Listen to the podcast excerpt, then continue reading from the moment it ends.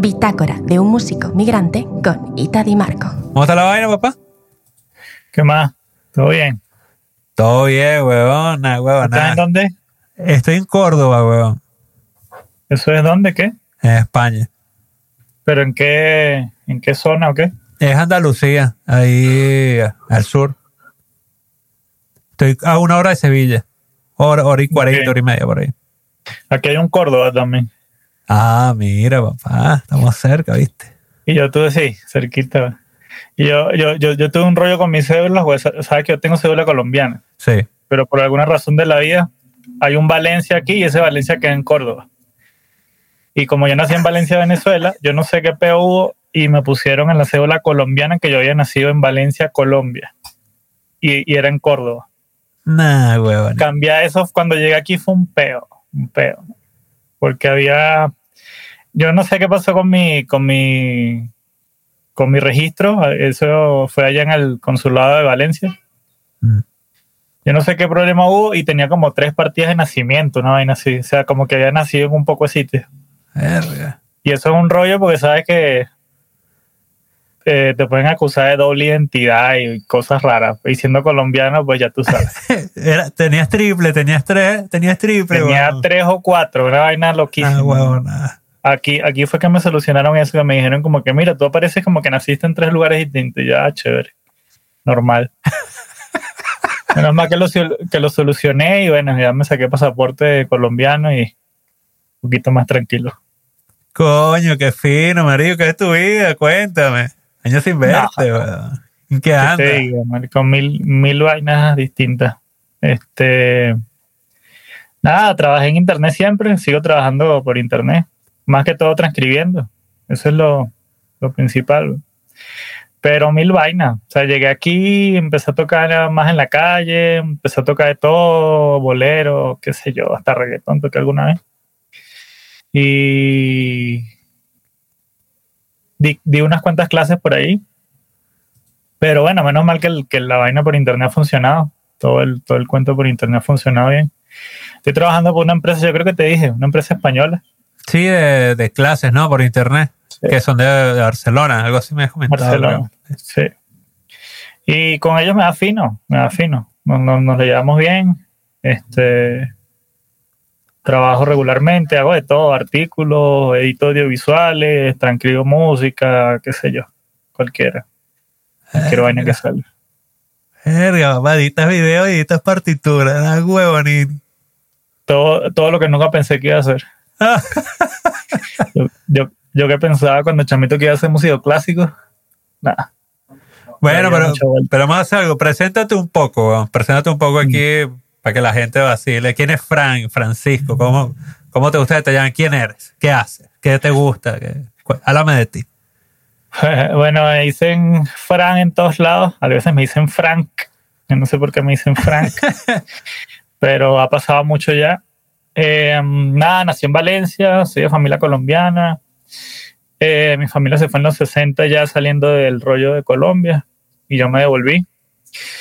Eh, soy el primero que estoy aquí. Ahorita mi hermano está viviendo conmigo. Estudié piano clásico principalmente.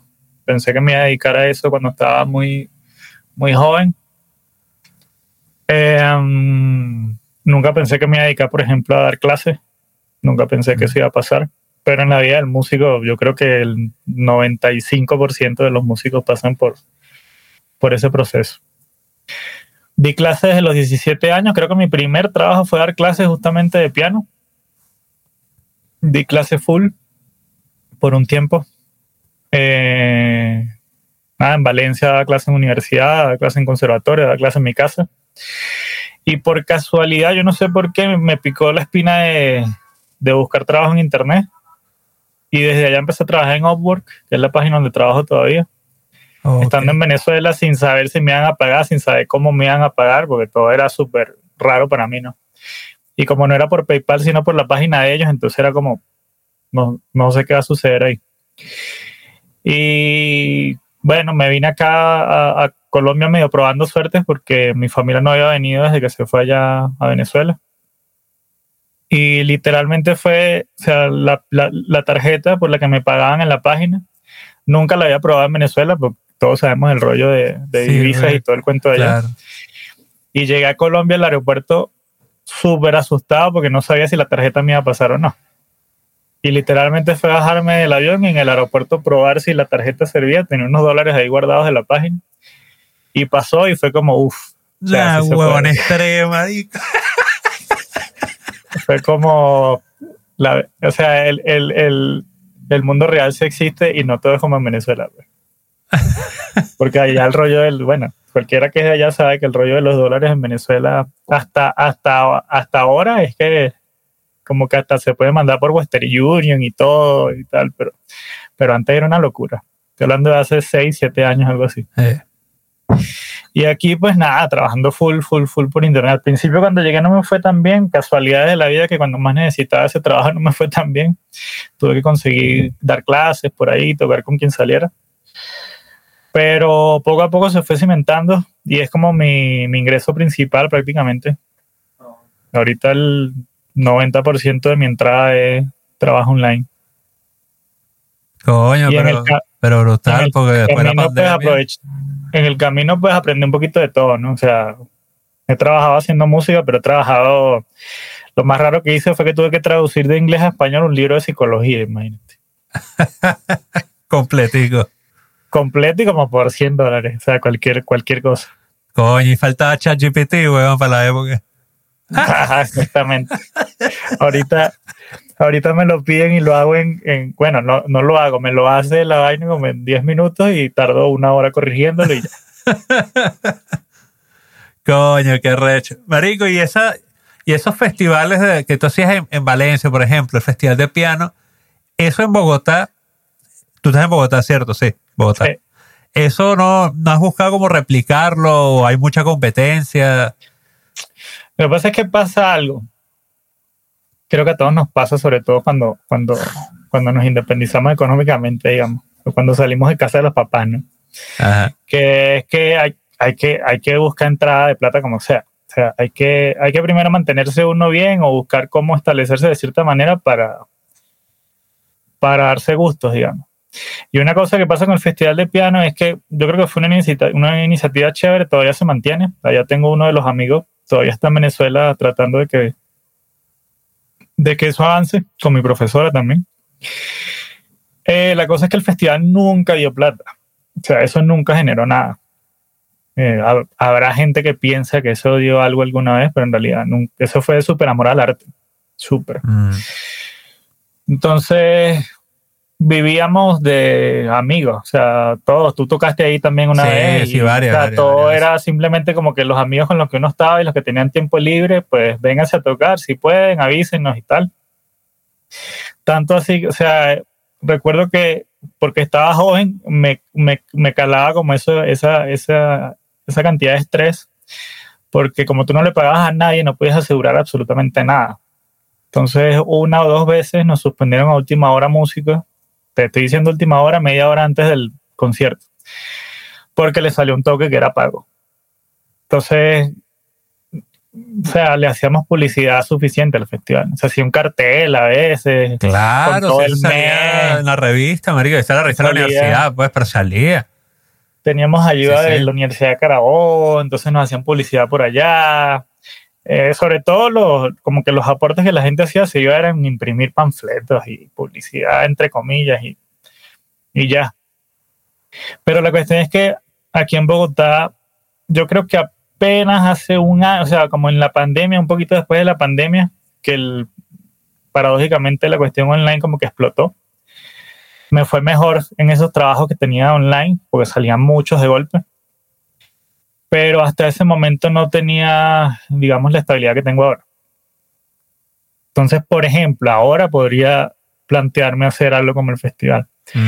La cuestión es eso, que cuando no tienes estabilidad, o sea, cuando alguien, cuando no hay un mecenas, que al final de cuentas en el mundo de la música eso, eso pasa mucho, cuando no hay un mecenas como tal, una persona que, que aporte fondos, que invierta en lo que sea que estás haciendo, es un poco complicado porque, porque se pierde mucho tiempo. O sea, para que las cosas salgan bien.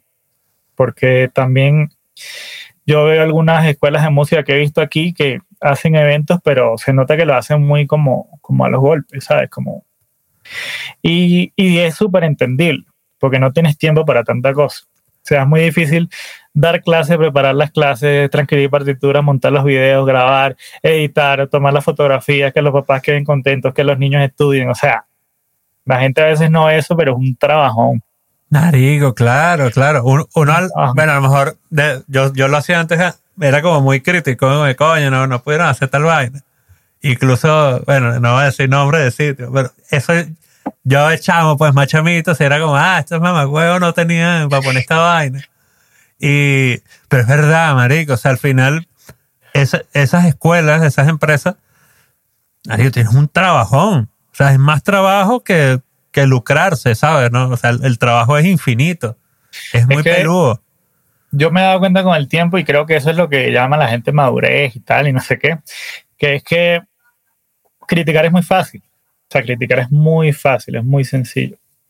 Y yo, por ejemplo, siento que, o sea, desde que llegué aquí hasta no hace mucho, o sea, ahora estoy como estudiando otra vez jazz, me compré unos libros de improvisación y tal, de unos, de unos pianistas que me gustan mucho, como para entrar otra vez en la onda, pero hasta el nivel baja, ¿sabes? O sea, no, no tienes tanto tiempo para estudiar y ese tampoco es tu fin porque tu fin es simplemente como comer, ¿sabes? Sí, vivir, Mandar plata para la familia, o sea, buscar esa idea de vivir bien, o sea, con los estándares que uno tiene en, su mente y tal. Y sí, yo también he descuidado muchísimo la guitarra, muchísimo. Más bien, tuve como dos años que ahí estaba, estaba, lo que hacía era eh, pura producción, algo de urbano, alguna mezclita y tal. Era más metido en la computadora que en la música como tal. Así lo sentí yo. Pero bueno, todo va dando. Hoy en día también he reconectado, desde hace como año y medio, he reconectado otra vez con las cuerdas y bueno, ya ahí vamos. Ahí vamos. Lo bueno es que yo creo que en, ambos casos, en el tuyo y en el mío, tuvimos apoyo como de la familia chévere, ¿no? Sí. Y eso es, y eso es súper importante. O sea, eso, eso sí es algo que si no lo tienes, te, te echa mucho para atrás, mucho para atrás. Y yo por un tiempo sí fui muy aplicado estudiando, pero yo no, yo no soy el la típica persona que está estudiando 24/7, ¿sabes? O sea, me doy cuenta sobre todo hoy en día que veo chavos así de 20 años que tocan muchísimo. Y, y, ya no en internet, digamos que internacionalmente, sino que en cualquier lado consigues personas que tocan bien. Es que también hay YouTube, bueno, marico, en nuestra época había YouTube, pero no habían cosas así. Hoy en día, marico, hay un montón de recursos que si tú estás comenzando a estudiar, tienes para estudiar todo en YouTube, claro, con un orden, ¿no? Si tienes alguien que te lo filtre, mejor. Pero, pero está todo, ¿sabes? Lo único, lo único malo creo que yo, yo de, de, YouTube que puedo decir es que eso es tan grande que ya se vuelve complicado. Si estás empezando desde cero y no tienes como criterio, no tienes una mínima formación, te puedes perder mucho. Sí. Y sobre todo que, que las cosas son tan inmediatas que cuando una persona dice algo que no está bien, algo errado o un pequeño error, ese error se multiplica muchísimo, muchísimo. Porque aparte las personas que tú primero vas a ver en YouTube, por ejemplo, son los que tienen 30 millones de seguidores. Sí, sí. Entonces, si, ese, si esa persona no está muy pila de lo que hizo, no está muy actualizada y, comete un error al decir algo, se lo estás diciendo al menos a 10 millones de personas. Entonces, es, peligrosito.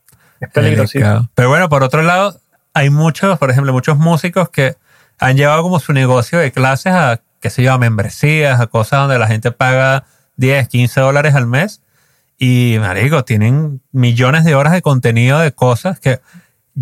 O sea, yo me he metido en varias y no, no he estado, pago un mes, absorbo todo y ya lo dejo, porque si no es enhuecarme en eso.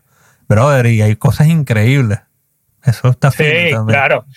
Primero que yo creo que la, que la música, que nuestro campo es o sea, yo siempre he tratado como de la parte teórica, como de llegar a un, a un todo que funcione, digamos, ¿no? Como a, eso de, la respuesta correcta para todo y, y, no hay. O sea, hasta ahorita no puedo llegar a la respuesta correcta de muchas cosas. Creo que por, por la transcripción y todas las cosas que he hecho, sé mucho más como, sobre todo, cómo analizar música. En eso sí creo que estoy relativamente claro porque tengo como que la parte académica, que son unos análisis muy formales y tal, y la parte más moderna o de jazz, digamos, que es más libre, entre comillas, es, entre comillas, más relajada. Pero todavía hay cosas que no, o sea, que, que no es que haya una sola solución. O sea, que no hay una sola forma ni de explicarlo ni de aprenderlo. ni, ni esto nunca funciona, ni esto siempre funciona. Es como que siempre es dependiendo del caso, como que no hay, no hay algo como muy específico que te diga, este, este es el único camino. Y eso también es chévere, porque el mundo del arte se supone que todo el mundo llega por un camino distinto. De, de, de, unos años para acá me he dado cuenta que hay mucha gente que yo sigo que me gusta cómo toca, que habla mucho de la intuición musical más, más, que, de, más que de teoría u otras cosas. Que siempre es importante, pero esa parte como intuitiva, de como de practicas algo tantas veces que simplemente en un momento sale solo eso, ese, ese tal vez fue en mi caso como lo que faltó. Pero como te digo que yo no soy de repetir tanto y de practicar tanto, aunque sí lo hice por, por un tiempo, digamos, pero ese no es mi, mi objetivo. Me siento como que flaqueo a veces en ese, en ese aspecto.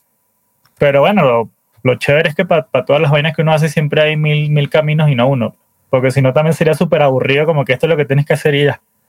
Claro, marico, sí. No, y al final, por ejemplo, hay, cosas que yo, he visto en el mundo de la producción, en el mundo de la ingeniería del audio, que son como súper interesantes para el mundo musical, que no existe desde el punto de vista musical, por ejemplo, la parte, digamos, de, bueno, en la música lo podemos hablar como de tesituras, pero esa parte de timbre, eh, por ejemplo, vamos a ver un ejemplo así que se me ocurre, y pasa la misma guitarra el sonido del do de la sexta cuerda en el octavo traste, marico, ese do suena burda diferente al do de la quinta cuerda del tercer traste. Suena burda diferente.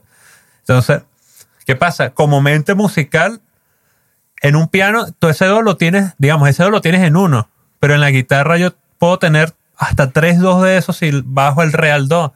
Entonces, y me da otro color. Entonces, ya por ahí empezamos a abrir fractales, weón, de información armónica que esa vaina no tiene un final, weón. O sea, esa vaina es para experimentar y tomar ese camino, el que lo quiera tomar, y bueno, y por ahí se va. Entonces, estamos en, en una época donde yo siento que estamos fusionando toda la parte física y la parte artística y estamos creando vainas raras y de bien de pinga.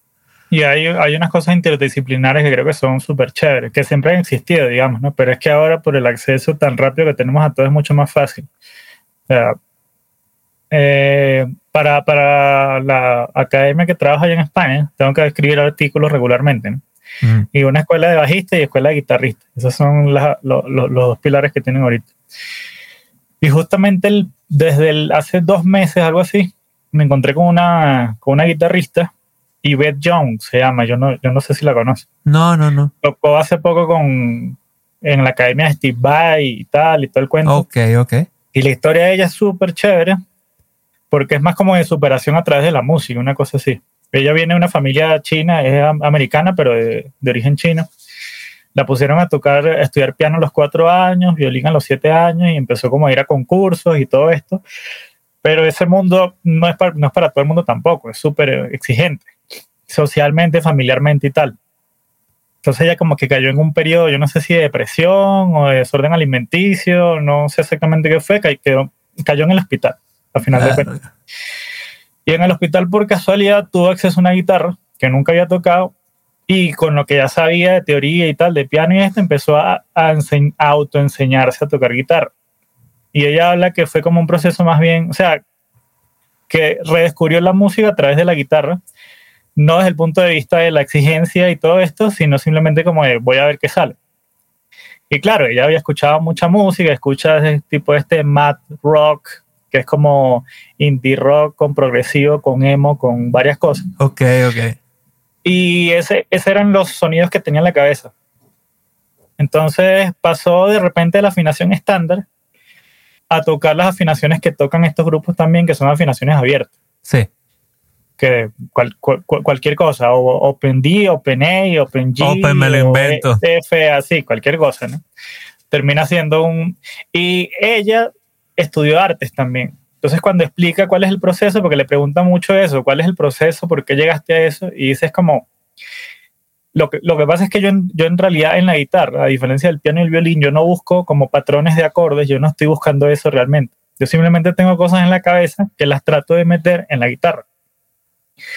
¿Y qué pasa con estas afinaciones? Yo lo siento que es como un lienzo Mm. y para mí la afinación estándar es como un lienzo en blanco, ¿sí? Que tengo que empezar completamente desde cero. Pero cuando tengo una afinación abierta, open, cualquier acorde, eso me genera ya un color.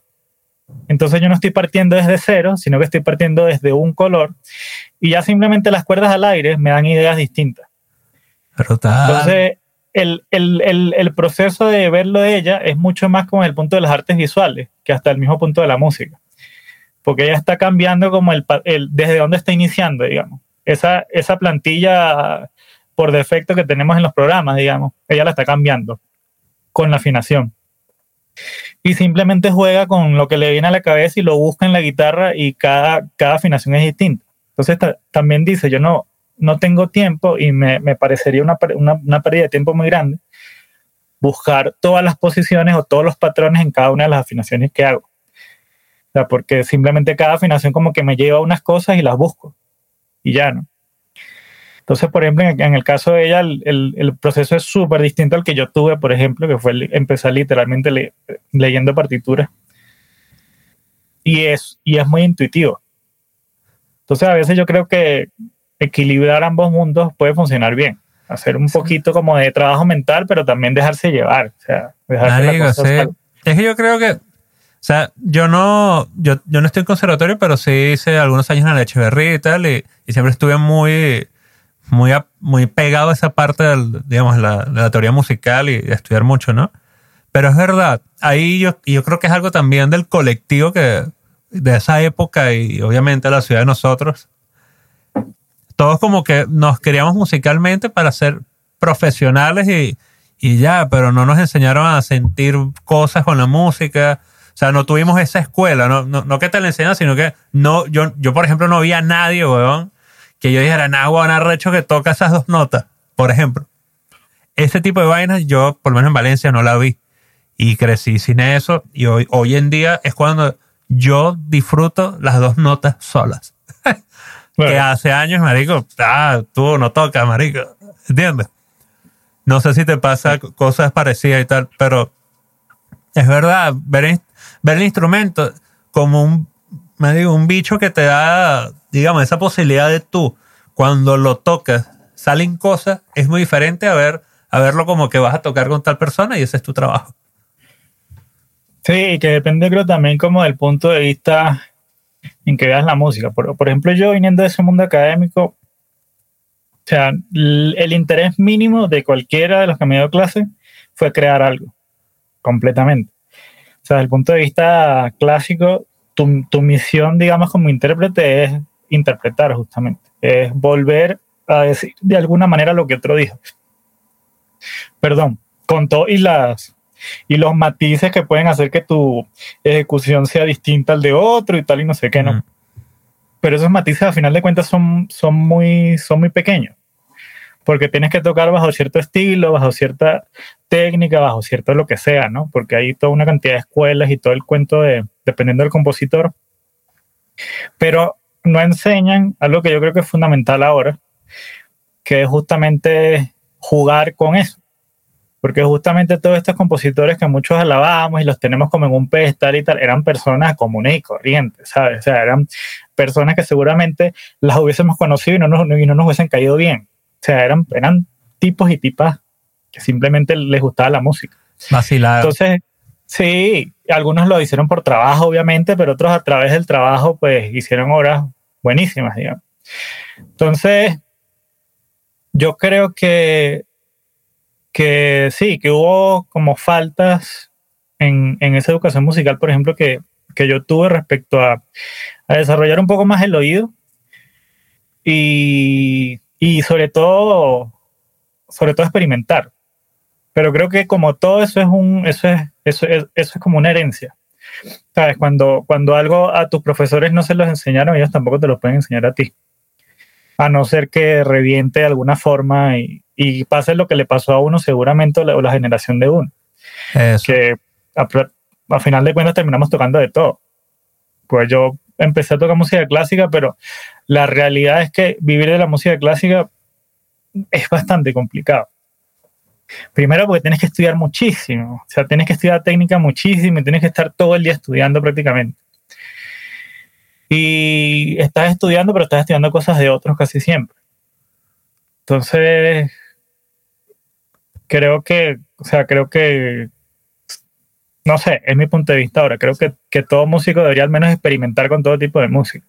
Yeah. O sea, em- empezar con la música folclórica de su país, después tocar, qué sé yo, clásico, pero también tocar música latina, tocar un poquito de jazz. Y ya después de que tengas como que toda esa paleta, eliges lo que quieres hacer.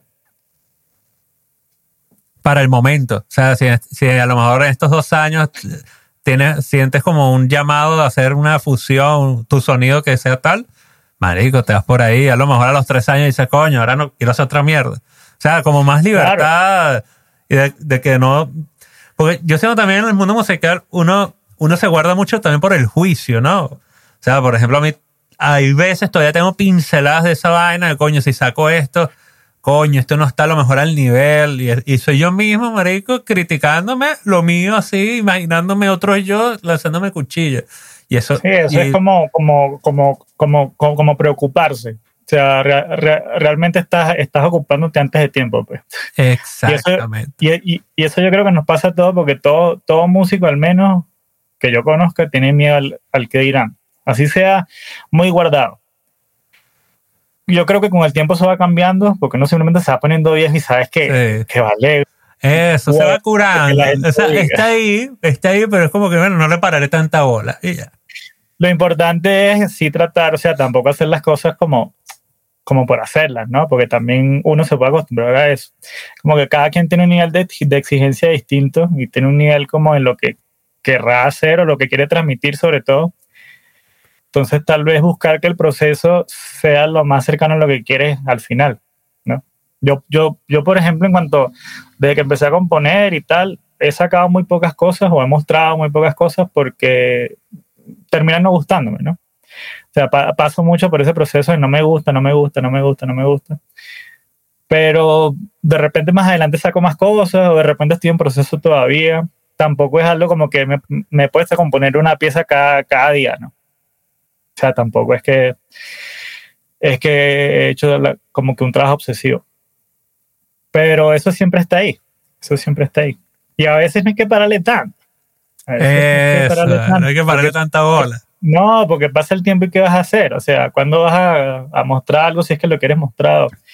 O compón algo para ti ya, compón algo para la persona que tienes al lado, para tus amigos. O sea, tampoco todo tiene que, que, que, que ser para, para, no sé, para el Grammy o para Billboard o lo que sea. Eso, eso. Brutal.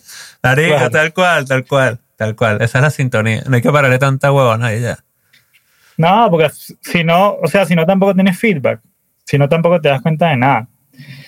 De repente publicas algo y una persona que, que sí te lo dice como con criterio y tal, te dice, oye, me gustó esto, pero tal cosa no sé, como que no me pareció.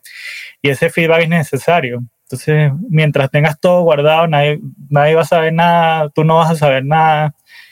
Y por más que duelan las críticas, a veces, a veces pueden ser chéveres. Claro, claro, pero Porque- curadas eso, por- de, de la gente que por- uno sabe ahí. eh, Claro, porque si una crítica viene de aportar. alguien que tú sabes que no sabe nada de música y bueno, gusto para gustos los culos, como dice la gente, ¿no? Pero si te lo va a decir algo, si tú compones algo para una obra experimental y te lo está criticando alguien que escucha reggaetón 24/7, entonces es como que no le pares tanto. O sea, cuando, cuando compongas un reggaetón, escucha la opinión de, de esa persona, digamos, pero Eso es. agarra las opiniones que, que funcionen. Es. Mira, y, y la otra vez vi unos flyers ahí que estás tocando salsa. Desde que llegué, a ver, lo que pasa es que aquí se ve unos amigos venezolanos, que, que algunos ya, ya se fueron de aquí. Ninguno lo, lo conocía de Venezuela, dos son del Tigre, un saxofonista y un bajista. Eh, un amigo que tiene una pizzería acá cerca de mi casa, como a 15, 20 minutos, donde siempre tocamos toda vaina. Es baterista también. Ok, ok. Eh, conocí a Rafa Pino, que es el cantante este del Tuyero Ilustrado, un chamo de Ajá. Caracas que canta bien chévere. Es el que tú vas con Edward, ¿no? El, el cuatrista. Edward. Ese, es el, ese es el dúo del, del Ilustrado. Que si nadie lo ha escuchado, se lo recomiendo que lo escuche porque para mí el, el disco que hicieron, el, no sé si el último o el penúltimo ya, el más famoso es un discazo. O sea, para mí es uno de los discos de música venezolana más interesantes ¿Qué que hay. Hay que escucharlo, escúchenlo. Lo que está escuchando, Sí. escúchenlo, búscalo. Rafa escribe súper, súper bien. Entonces, bueno, entre esos que estábamos aquí y Juan, un amigo de Valencia que no conocía en Valencia, lo conocí aquí, que tocaba congas, hicimos un grupo que le pusimos la, la charanga incompleta en ese momento. Y empezamos en realidad Rafa, David y yo. Entonces era una cosa rara porque era voz, piano bajo, digamos, si se puede decir, y batería. Entonces así empezamos tocando, ni me acuerdo qué temas tocábamos, pero eran que si son cubanos y cosas así. La, la idea era tratar de no tocar como, como los temas más, más, más rayados, sino tocar un poquito más históricos o algo por el estilo. Y con ellos empecé a escuchar, o sea, yo siempre he escuchado salsa, creo que todo el mundo en Venezuela, si no la mayoría habrá escuchado salsa, si en las camioneticas. Y empecé como a escuchar, no a oír, sino a escuchar, como analizar más qué estaba pasando, eso, los, los montunos, que, que lo típico que yo cuando escuchaba música clásica lo que decía, ah, esos montunos son arpegios ahí, cualquier vaina y tal. no sé qué. hasta, hasta que te pones a estudiar y te das cuenta que no es tan fácil, ¿no? Ay, ok, Ya. está Hasta brutal. que, te, hasta que te pones a tocarlo y cuando tienes que durar 7, 8 minutos tocando el mismo montuno porque la canción es así, pues te duelen las manos y No, no se te tuye como esta parte, weón. Así Sí. horrible. Sí. Entonces ahí es cuando te das cuenta que en realidad no estabas preparado para todo, ¿no? Que habiendo tocado, no sé, Rachmaninoff y súper clásico y tal. y Este maricón hacía montuno, weón. No hacía montuno, claro. Aparte la, la, la música clásica es 80% europea, si no es que mucho más, ¿no? Entonces uno está tocando cosas que, que, nos, que son más lejanas a uno que la salsa, por ejemplo, ¿no? Entonces, bueno, empezamos a tocar. Eh, nos fue bien, tocamos, ya ni recuerdo, dos, tres años, algo así, estuvimos tocando. Y chévere, o sea, era, es otro ambiente completamente distinto. Que si, si hay algún músico que, se, que esté como súper encasillado en un género o algo, siempre, hoy en día ya recomiendo que haga un poquito de todo. Porque te vas a dar cuenta de cómo la música afecta a las personas distinto también. O sea, cuando haces música para que la gente baile es muy distinto a cuando haces música para que la gente escuche nada más el, todo el proceso cambia, la actitud de la gente también. Un concierto de música clásica para que un colega o alguien del público te diga que lo hiciste bien no es tan fácil. En el mundo, digamos, del jazz o de la salsa, de la música más popular, la gente está como pendiente de otra cosa. O sea, la gente está ahí es como, como para liberarse de- a veces del estrés diario. Entonces, que el- cuando la haces que se, que se olviden de eso, parece todo como un ritual casi, ¿no? Como que yo estudié para esto y tú estás cansado de la vida que tienes o del día que tuviste y, y vienes a olvidarte un poquito de todo. Entonces, gra- gracias a la música, yo toco para ti y tú recibes ahí algo a cambio. ¿no? Es una simbiosis ahí, hay un intercambio ahí. Sí, está- un intercambio energético. Con, y conoces gente, conoces historias, conoces, conoces otras cosas. Y no todo el tiempo el, el público de música académica o clásica es el, es, el, es el público de música popular. O sea, a veces son cosas distintas. Mm. Y no tiene que ver ni con conocimiento ni con plata, ¿no? Ni con estatus social. Tiene que ver simplemente que son intereses distintos. Coño, qué fino, weón, qué fino. Coño, y así, por ejemplo, cuando tú llegaste a Bogotá, ¿qué fue lo primero que hiciste para empezar a trabajar con la música? Que, que no fuese lo online, o sea, ¿cuál fue tu primer contacto con, con alguna escuela, con algún local? ¿Qué hiciste? Literalmente aquí yo no tenía familia en Bogotá, o si la tenía era muy lejana, que terminan no siendo familia, ¿no? Realmente. Mm, Entonces imprimí hojas de vida, que son como los currículum acá, mm. Ok. y los regué por todo Bogotá, y eso no sirvió absolutamente de nada. Oh, Pero absolutamente de nada. ok. en mi caso. ¿no? Entonces creo que para muchísimas cosas el boca a boca es mucho más importante. O sea, por eso para el músico hacer contactos yo creo que es mucho más importante hasta que ser un virtuoso, ¿sabes? O sea, si eres un virtuoso y no tienes contactos, creo que vas a tocar para YouTube o para Instagram seguramente. O sea, no funciona así. Entonces, tanto la parte de contactos como la parte de, de ingeniería social, como decimos en el mundo de los, de los hackers y de la informática. Ingeniería social, me encanta ese término, conozco. tienes, que, tienes que tratar más a la gente, o sea, tienes que hablar más con la gente y, y eso a mí me ha faltado toda la vida, porque digamos que en, en Valencia, por, por, por, estudiar mucho música clásica y por tocar con gente y tal, como que todo el mundo me conocía, mucha gente me conocía, y no me faltaba ni trabajo, ni sitios a donde tocar, ni nada. Pero aquí empezar desde cero fue mucho más difícil, porque si toca como tocar puertas y la gente no te conoce ni sabe quién eres tú, y como para que eso pase, pasa tiempo. Sí. Como para que, para que la gente te vea en algún sitio y diga, ah, tú trabajaste con no sé quién o trabajaste en no, no sé dónde y tal. Entonces al principio, lo que recuerdo ahorita es que trabajé dando clases en una escuela que tenía un método súper, súper raro que nunca entendí. Es, es, fue como esas cosas que tuve que aprender un método que creo que estaba mal hecho, porque en la, en la escuela enseñaban ese método. Entonces okay. el método estaba malo, pero como el esposo de la dueña era el que lo había hecho, que tocaba algo de piano, creo, mm, por nada del mundo le puedo decir que está malo, ¿no? Porque primero me quedo sin trabajar yo. Entonces fue súper raro porque estaba dando clases de algo que yo sabía que estaba mal y no podía decir nada, ¿no? Entonces, un, una, un, Este ¿cómo se dice eso? ¿verdad? Un, un com- compromiso ahí de... De supervivencia, es supervivencia, marico. Sí, exactamente. Es exactamente. supervivencia. Entonces cuando, cuando, cuando yo que estaba muy acomodado en Venezuela porque vivía con mis papás, yo viví con mis papás hasta los 26, 27 años que me vine. Entonces, por dónde dormir yo no tenía problemas, digamos. ¿no? Al menos por eso. Entonces, tenía muchas comodidades y muchas facilidades. Pero eso, cuando sales a la vida real y tienes que ganarte la comida y todo con lo que tú sabes, ahí es como que cuando, cuando todo cambia. Y en mi caso, en realidad, o sea, el trabajo online ha sido como una bendición porque, porque yo simplemente estaba en la computadora como desde los cinco años y mi, mi, mi vida es estar frente a un monitor haciendo cosas. O sea, el Internet es mi mundo, desde algún punto de vista. Pero no tengo tanto esa facilidad como de caerle bien a las personas o que me caigan bien. Esa parte de ingeniería social como que nun- nunca la desarrollé. Es que eso, Y es sí- súper sí que importante. estudiarlo, weón. Eso estudia, eso estudia, claro, sí, eso estudia. Y otra cosa es que nosotros los músicos nos enseñan mucho a tocar, pero no, no nos enseñan a vendernos. Marico, eso No pasa en todas las profesiones, siento yo, donde de servicio, ¿no? Las, profesiones de servicio.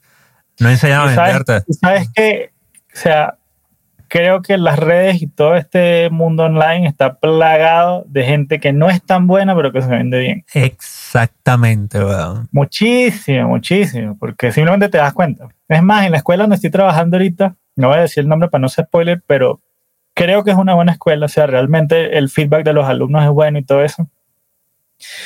Y por casualidad yo he hecho unos, unos he he editado los audiovisuales de Skillshare, de la página esta Ajá, de curso de curso.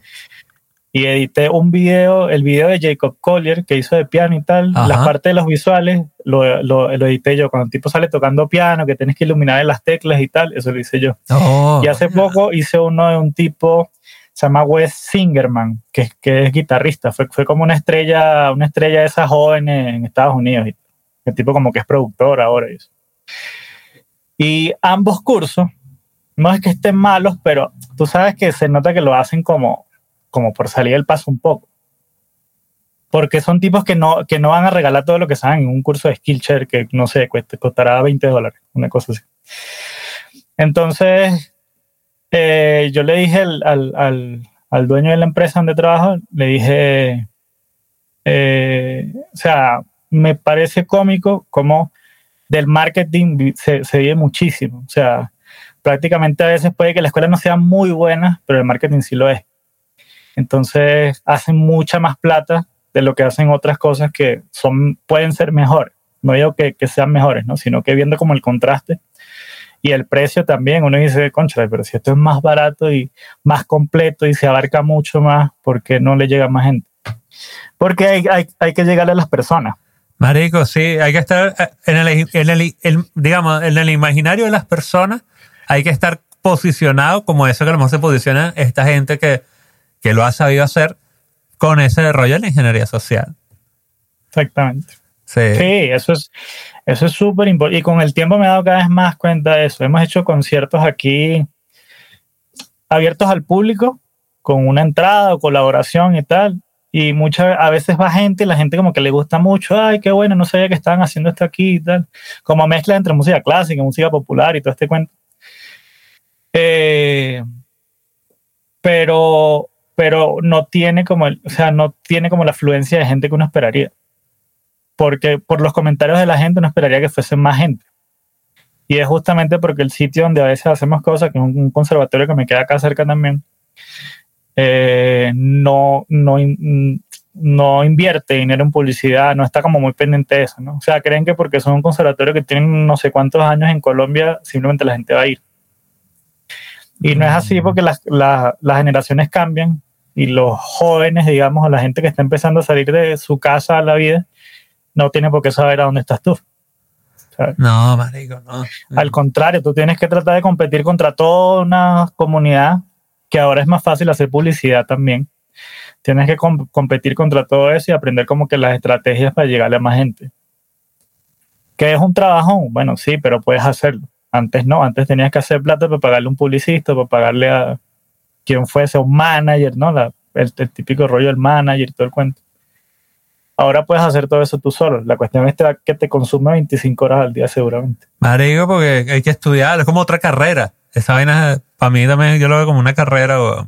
Pero, pero si lo hacen muy bien, un par de veces, lo amarras y ya lo puedes hacer bien por los siguientes, qué sé yo, 10, 15 años, ¿sabes? Y otra cuestión que tienen estas redes sociales ahora que trabajo con esta empresa y que he metido como que en distintas cosas es que la, la, insistencia, como en la música también, influye muchísimo. O sea, si tú tienes un canal, que sé yo, de YouTube, de TikTok, de Instagram y no sé qué, y buscas la manera de publicar todos los días, no, no contenido genial, porque que tampoco puedes producir una cantidad de contenido tan gigantesca, ¿no? Pero cosas chéveres, cosas chéveres y tal vez cosas que tú sabes que llaman la atención y gracias a las redes no hay que hacer videos de 5 y 10 minutos, sino videos hasta de 30 segundos o 20 segundos con cualquier cosa.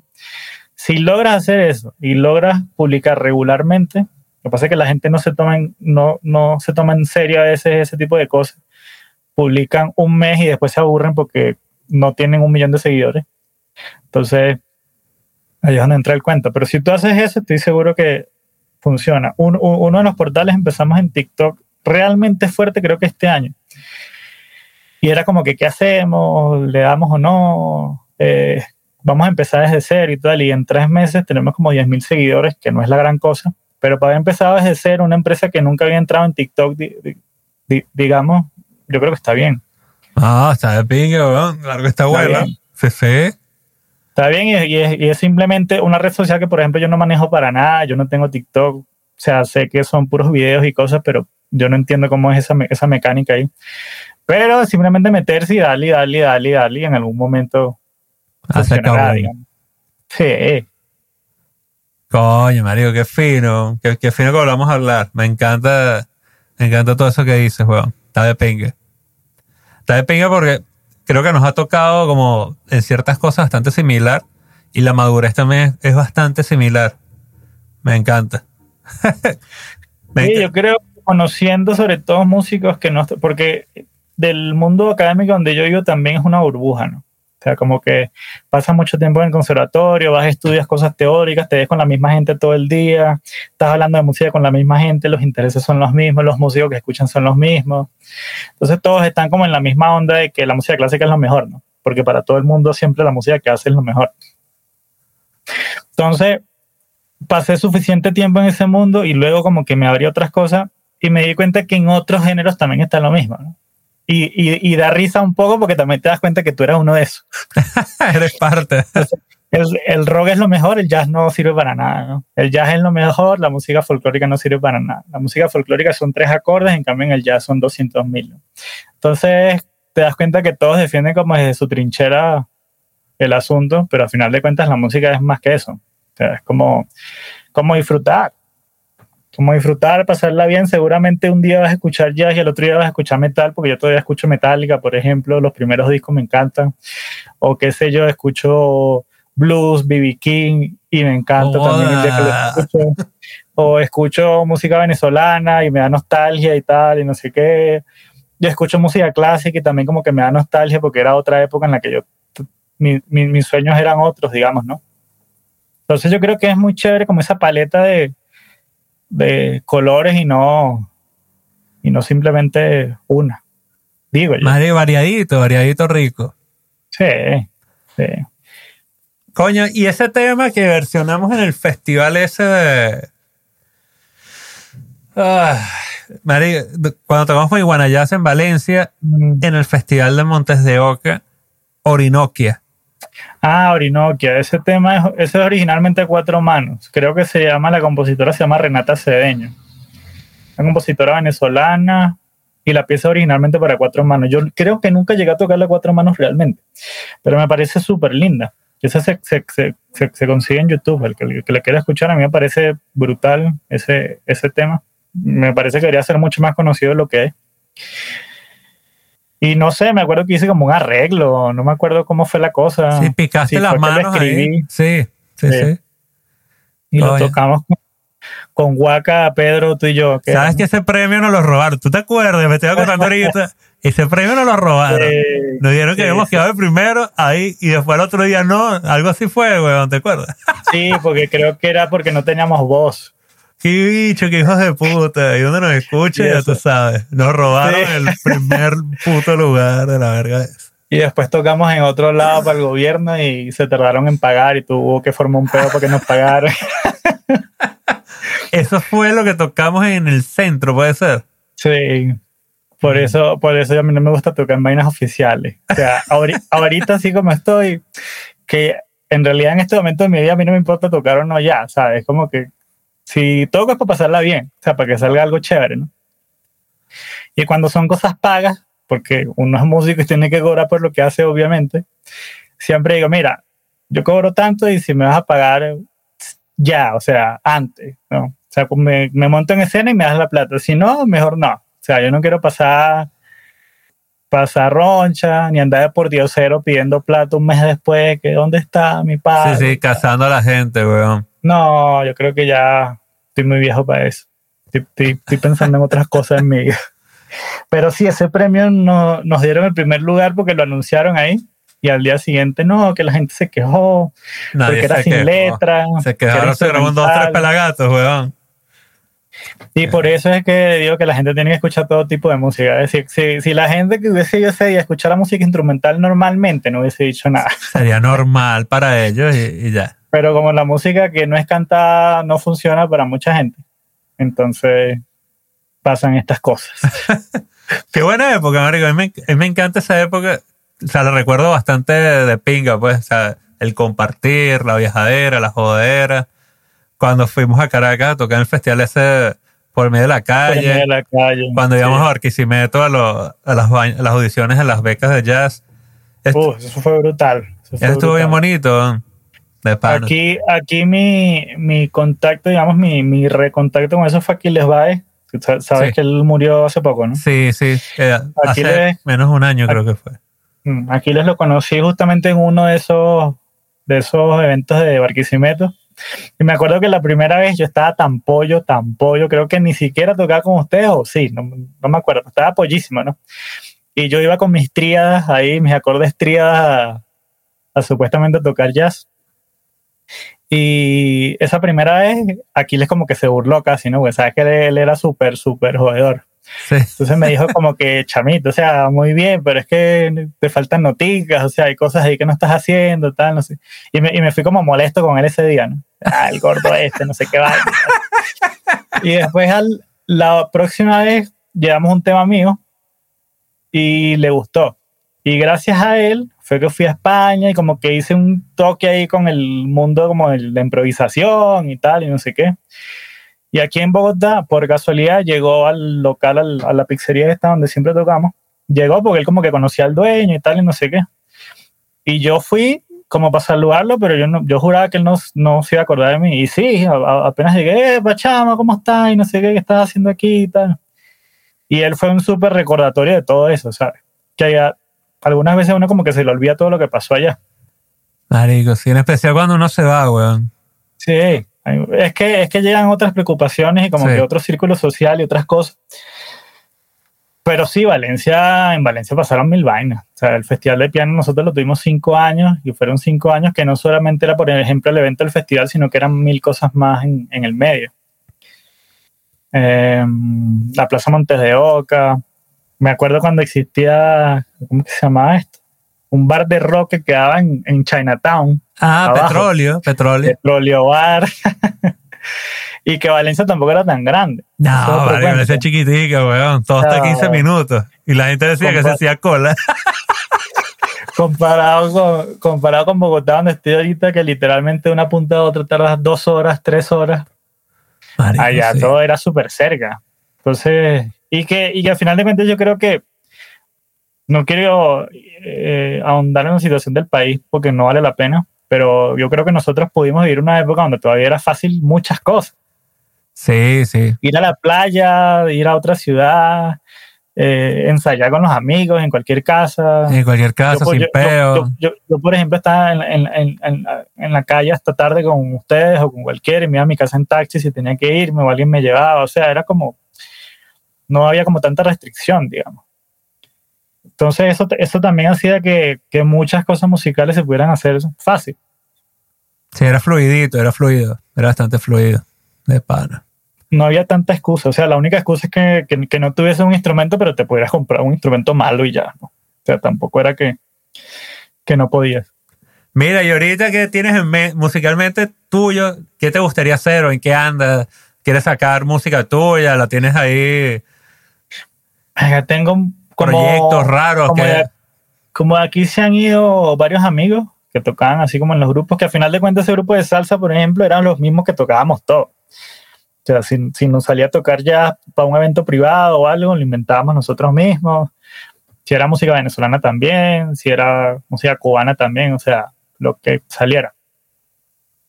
Entonces con ellos hicimos algunas cosas, eh, algunos, algunos temas míos creo, creo que llegamos a tocar algunos en, en ciertas ocasiones, pero yo siempre he sido muy fanático como de la música experimental, digamos, siempre, ¿no? Siempre.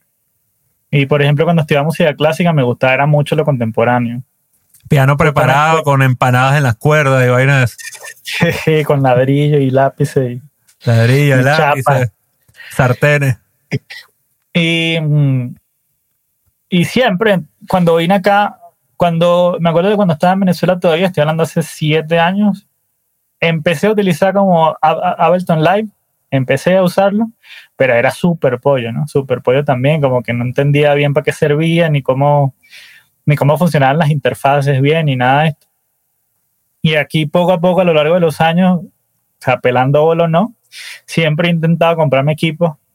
Entonces compré, fui comprando cables, micrófonos, interfaz, controladores, unos chiquitos, uno un poco más grande, como viendo a ver qué, qué opciones tenía. Y me fui metiendo como por ese lado más, ¿sabes? Como, como entendiendo un poquito más de dónde sale todo eso. Y nada, como te digo, la música experimental siempre me ha gustado, siempre, por ejemplo, hay un, hay un saxofonista judío americano que se llama John Zorn, que lo he seguido prácticamente toda la vida. Y es un tipo que hace de todo tipo de música. O sea, de todo tipo de música literal. Música para películas, música medio pop casi, música rock, experimental y locura. O sea, locura así como black metal japonés con, con saxofón. No sé, o sea, mu- co- cosas muy, muy abstractas a veces. ¿no? Eh, me gusta un japonés que se llama Keiji Haino, creo que es el nombre de él, que también hace puras cosas rarísimas. Canta, grita, toca sintetizadores, hace como noise music con Merce Bow y tal. Ujú. Y hace poco descubrí que Johnson hizo un disco en colaboración con, con Pat Metini, por ejemplo, ¿no? Y Pat Metini y él tienen como esa, esa visión que digamos que es un poco lo que yo comparto, que es como que la gente siempre busca por la industria musical también como, como catalogar las cosas, ¿no? O sea, el rock, el metal es esto, el post-rock es esto, el punk es esto, el- pero ya hoy en día hay muchas cosas que, que se, so- Se solapan, fusionaron, sí, sí. ¿no? Sí, Blen- entonces, blendearon, blendearon. yo creo que también justamente por los gustos que yo tengo, que yo, o sea, no creo que haya un tipo de música que yo le he dicho que no en un momento. Siempre he escuchado cosas distintas. Este, lo que, lo que me gusta ahorita es como, como, como fusionar mucho. Entonces es bastante complicado como, como explicar qué es, ¿no? Porque justamente eso. Ahí en, en, en Instagram a veces monto una que otra cosa que hago. Entonces la gente me escribe y me dice, ¿qué es eso? O sea, es, es música para una banda sonora, es música para un proyecto, es, es música ya, o sea, es música y ya. No es nada, porque a veces son como paisajes sonoros o cosas así que no tienen melodía. A veces son cosas clásicas. A veces estoy tocando un solo de alguien que me gustó. Entonces, no tengo nada en mente ahorita realmente, pero desde hace mucho tiempo quiero hacer como un álbum pero como un álbum, digamos, de, de, los de antes, ¿no? Que como que hay un concepto, un tema en común en el álbum. Entonces siempre he tenido como las ganas de hacerlo, pero no termino concretando. Pero creo que ya es, ya es, ya es como hora de, de hacer. Marico, dale, ánimo, ánimo. Actívate, actívate. Sí, yo creo que ahora, como, como, como, te digo, es que ahora siento que sí tengo como el tiempo para, para hacer cosas. Estoy un poquito más estable, tengo más tiempo libre. Ese, ese, ese es el cuento. Entonces sí puedo como sentarme con calma a armar algo que quede chévere, ¿no? No hacer tal vez nada más un, un, un tema o algo, sino hacer como un, sí, como, como algo más artístico, digamos, ¿no? Eso, algo más eso. conceptual en torno a algo específico de mi vida o qué sé yo. Hay algo tuyo, weón, tuyo. Y hay una vaina, yo creo, yo creo que vamos a ir cerrando con eso. A la hora de componer, por ejemplo, te, te pongo mi caso y luego tú me dices qué tal. Yo hace años veía la composición como que lo que iba a componer era lo que iba a grabar y era lo que me iba como a ajustar a tocar en vivo. Ahora, como uso la computadora como herramienta de composición, el tocar en vivo con lo que hago en la computadora, hay una pequeña, o sea, no es, una, hay una discrepancia con respecto a mi pensamiento de hace 10 años. Pero mm. podría tocar con playback o podría simplemente pensar en componer sin, sin que me toque la cabeza el hecho de tengo que tocarlo en vivo igual. ¿Tú qué opinas de eso? ¿Qué, qué has sentido con eso cuando haces música hoy en día? Las pocas veces que he tocado cosas en vivo, co co cosas que me gustan, digamos, medio experimentales, sí. así, creo algo para ese momento. Uh -huh. Eso es lo que me pasa a mí. O sea, crear algo pensando en vivo realmente, ¿no?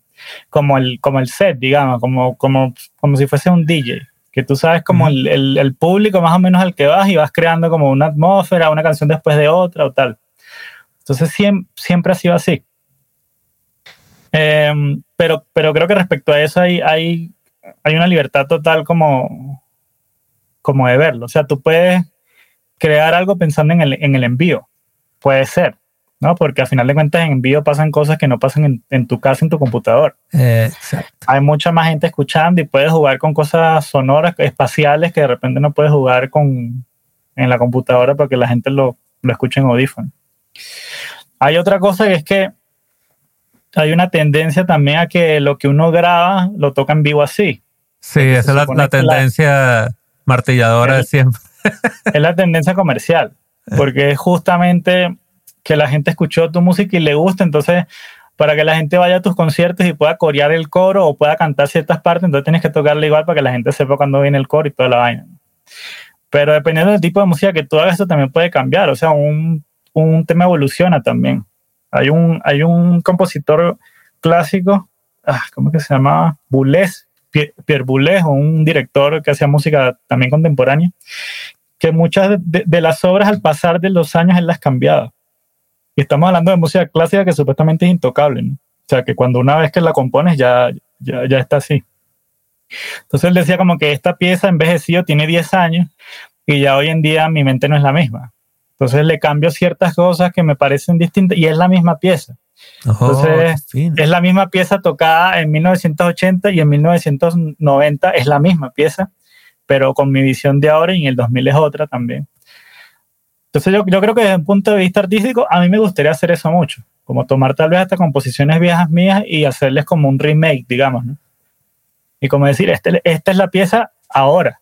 De esta época, eso. Lo que pasa es que creo que eso le, le cuesta tal vez a mucha gente porque, por, por eso, ¿no? Porque está acostumbrado a que te gusta Nothing Else Matters y siempre la quieres escuchar tal cual, ¿no? Entonces, si de repente ahora le cambian algo muy notorio a la canción, vas así como, ¿pero por qué? Ah, Pero es más chévere porque tienes más versiones de la misma canción. Sí, sí, claro, Marín, claro, claro. Está fino, está fino. Quería conocer tu, tu opinión en ese, en ese ámbito. Claro, pues todo el mundo, o sea, digamos, del mundo popular, yo hablo del mundo popular, la gente quiere su canción tal cual. O si es un arreglo, pero, o sea, que todo esté como muy intacto, weón. Y, y la gente espera eso en un concierto, pero también se queja que haya playback. Entonces, coño la madre, ¿qué coño quieren? ¿Sabes? O sea, sí, Lo que pasa es que también yo creo que con, con el asunto, por ejemplo, de los DJ y está ligado a esto a hacer playback también, hay mucha gente que desconoce o que, o que no que no entiende bien cómo discriminar algo, ¿no? Y es que un DJ, como cualquier músico, puede ser bueno, puede ser malo. Puede, puede estar tocando puras cosas pregrabadas que se bajó de una librería en internet o en realidad Sí. puede estar creando cosas, ¿no? O sea, en realidad te puede estar diciendo algo. Entonces yo creo que tocar con playback no está, no está mal, la cuestión es que tal vez el playback no sea exactamente como que te bajaste una pista de karaoke de internet, ¿sabes? O sea, eso, porque por, lo eso... menos eso, interprétala. Si vas a tocar un playback, interprétalo. Eh, O, cool. o que el playback sea tuyo y ya. ¿no? O que, o, o que dé cierto margen a que a ese playback le puedas hacer modificaciones en vivo.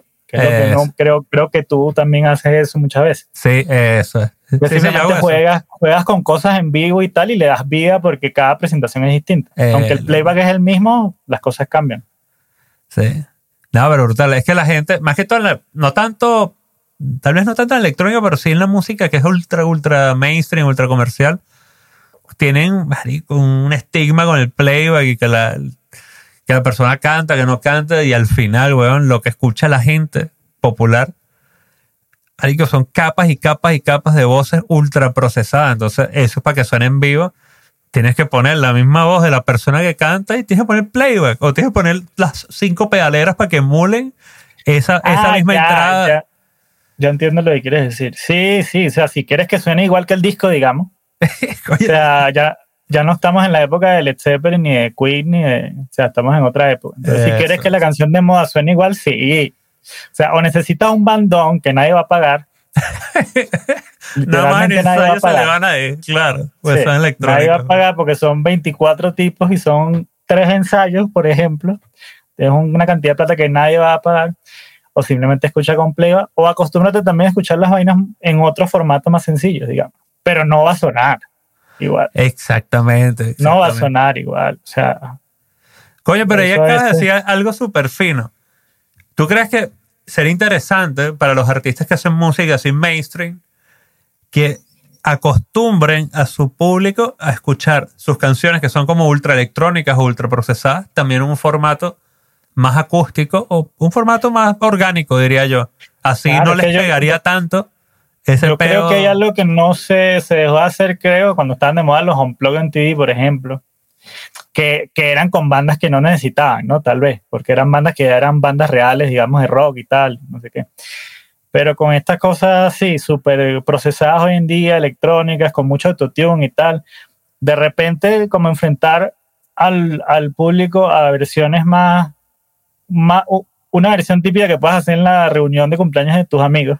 Nah, el guitarrita y voz así. Es vacilón. Si, e- si eso se rescatara, yo, yo creo que estaría chévere. Por ejemplo, a- aquí conocí, o sea, yo que me la daba de super rockero cuando estaba joven, aquí, aquí fue que conocí Everlong de Foo Fighters, Ajá. Que me parece un, temazo, o sea, me parece un temazo, ¿no? Sí. Y me gusta mucho más la versión que es el tipo con la guitarra que la versión con la banda. Me gusta muchísimo más. O sea, se escucha como más íntima, no sé, se escucha distinta, ¿no? Y eso a veces me, me sucedía mucho con las bandas. El unplug de Nirvana para mí es lo mejor que hicieron. Y me gusta Nirvana y me gustan sus temas y tal, pero unplug a mí me parece una vaina así como de otro mundo, Suena rico. literalmente. Aunque no son los, los músicos más virtuosos del mundo y que no todo está súper afinado, pero eso me, me, me vale, ¿sabes? Es como que es otra, es otra atmósfera.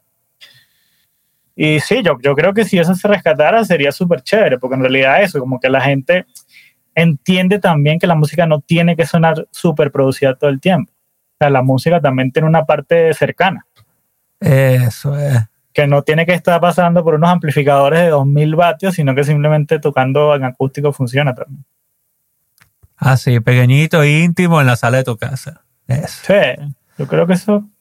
Coño. Hay gente que lo hace, ¿no? Pero creería que, que si se hace regularmente o, o con conciencia, sería chévere. Bello, papi, coño, qué rico tenerte por acá, weón. ¿Alguna cosa que, que estés, por ejemplo, aparte de tu trabajo, estás dando clase por internet particularmente? ¿Tienes algún curso? ¿Haces algo que puedas así como Mira. ofrecerle a la people? No, o sea, ¿qué, qué te digo? Bueno, si, si quieres le hago el, el, el jingle a la página donde estoy trabajando, que es como mi, mi, mi, mi proyecto principal, digamos, ¿no? Porque empecé Oh, transcribiendo y ahorita estoy cada vez más metido y la página es súper fácil porque es escuela de música.com. Ok, está bueno. Ese es con la gente que estoy metido. No estoy dando clases. Ellos en algún momento como que quieren hacer un curso de piano, entonces están como valorando ahí si, si me meto en algunos, algunas cosas, digamos, básicas. Me encantaría, vamos a ver si sucede. No estoy dando clases, dejé de dar clases hace tiempo. Eh, no sé si es cosa generacional o qué, el típico caso de que la gente no estudia tanto, ¿sabes? Como que Y da la dilla a la guardería. Si da la dilla a la guardería, a la dilla, marico. Y, y como con las transcripciones me, me, me fue bien y en mi caso particular me ayudó mucho porque mi oído yo creo que era lo menos desarrollado como músico que yo tenía. Y todavía creo que tengo fallas ahí, pero la, la transcripción ha ayudado mucho como a eso. Como que como tengo que transcribir las cosas rápido y de un día para otro, es más como que la práctica hace que, que escuches patrones más fácil y que sepas qué progresión está pasando aquí y tal y no sé qué. Entonces, no, en realidad, trabajo es como transcriptor para la escuela y monto cosas en Instagram a veces para los chismosos. Bueno, rechísimo, marico, rechísimo. Pues nada, weón, te mando un súper abrazo y, y espero que nos veamos pronto en persona y comemos cachapita y pepito. Vale, vale. Mira, fui a Barcelona, no me acuerdo cuándo, el año pasado, antepasado, ni, ni me acuerdo. No había probado una cachapa tan buena hace, no sé, cinco o seis años y fue en Barcelona, España, imagínate. Fuiste al, al que es así, cachapay, no, cachapation, creo que en Madrid. Que Queda relativamente cerca de la Sagrada Familia.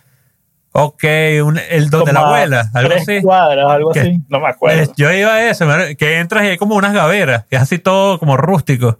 Yo- pero es chiquitico. Es chiquitico, weón, chiquitico, con mesas de madera así gruesas y tal. Creo que es ese, creo que es ese. Yo también he comido cachapa ahí, tan buena, weón. Tan bueno. Creo que se llama algo así donde la abuela, una vaina así. Seguro vendrá alguien aquí en el Instagram y va a escribir eso, marico, se llama así. vaina. Pero sí, vale, gracias por la invitación. Hace mucho que no hablábamos. Sí, sí. cosa estamos ahí, estamos ahí online. Y nos vemos allá también. Espero ir pronto. Vamos a ver si se, si se repite esa ida para allá. Bueno, marico, tú avisas y listo, weón. Y listo. Bueno, vamos a parar la grabación aquí. Chao a todo el mundo. Oh. Un podcast producido por Gita Di Marco.